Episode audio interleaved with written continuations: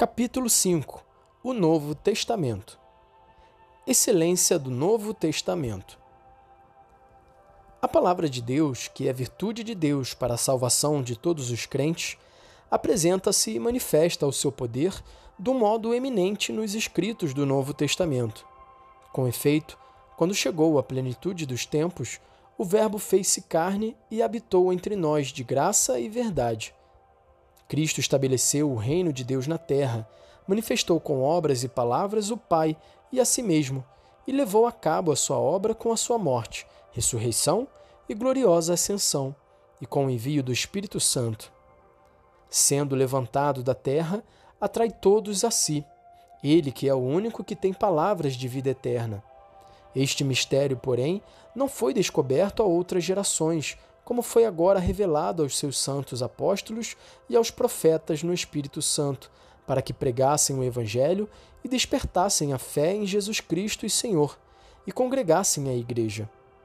Os escritos do Novo Testamento são um testemunho perene e divino de todas estas coisas. Origem apostólica dos Evangelhos.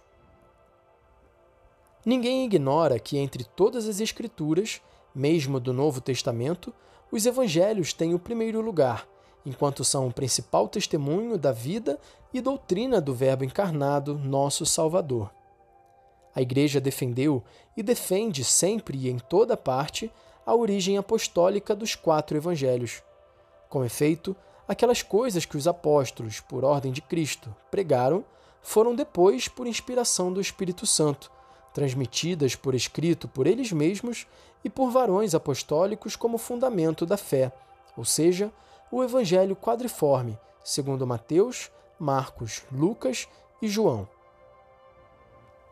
Caráter histórico dos evangelhos.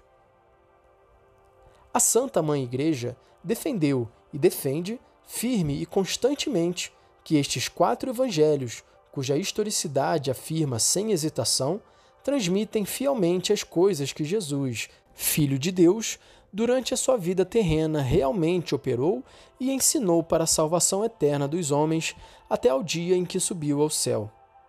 Na verdade, após a ascensão do Senhor, os apóstolos transmitiram aos seus ouvintes, com aquela compreensão mais plena de que eles, instruídos pelos acontecimentos gloriosos de Cristo iluminados pelo Espírito de verdade, gozavam, as coisas que ele tinha dito e feito. Os autores sagrados, porém, escreveram os quatro evangelhos, escolhendo algumas coisas entre as muitas transmitidas por palavra ou por escrito, sintetizando umas, desenvolvendo outras, segundo o estado das igrejas, conservando finalmente o caráter de pregação, mas sempre de maneira a comunicar-nos coisas autênticas e verdadeiras acerca de Jesus. Com efeito, quer relatassem aquilo que se lembravam e recordavam, quer se baseassem no testemunho daqueles que desde o princípio foram testemunhas oculares e ministros da palavra, fizeram-no sempre com a intenção de que conheçamos a verdade das coisas a respeito das quais fomos instruídos. Os restantes escritos do Novo Testamento. O cânon do Novo Testamento contém igualmente, além dos quatro evangelhos, as epístolas de São Paulo e outros escritos apostólicos redigidos por inspiração do Espírito Santo, com os quais, segundo o plano da sabedoria divina, é confirmado o que diz respeito a Cristo Senhor. É explicada mais e mais a sua genuína doutrina.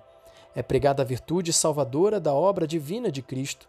São narrados os começos da Igreja e a sua admirável difusão, e é anunciada a sua consumação gloriosa. Com efeito, o Senhor Jesus assistiu os seus apóstolos como tinha prometido, e enviou-lhes o Espírito Consolador, que os devia introduzir na plenitude da verdade.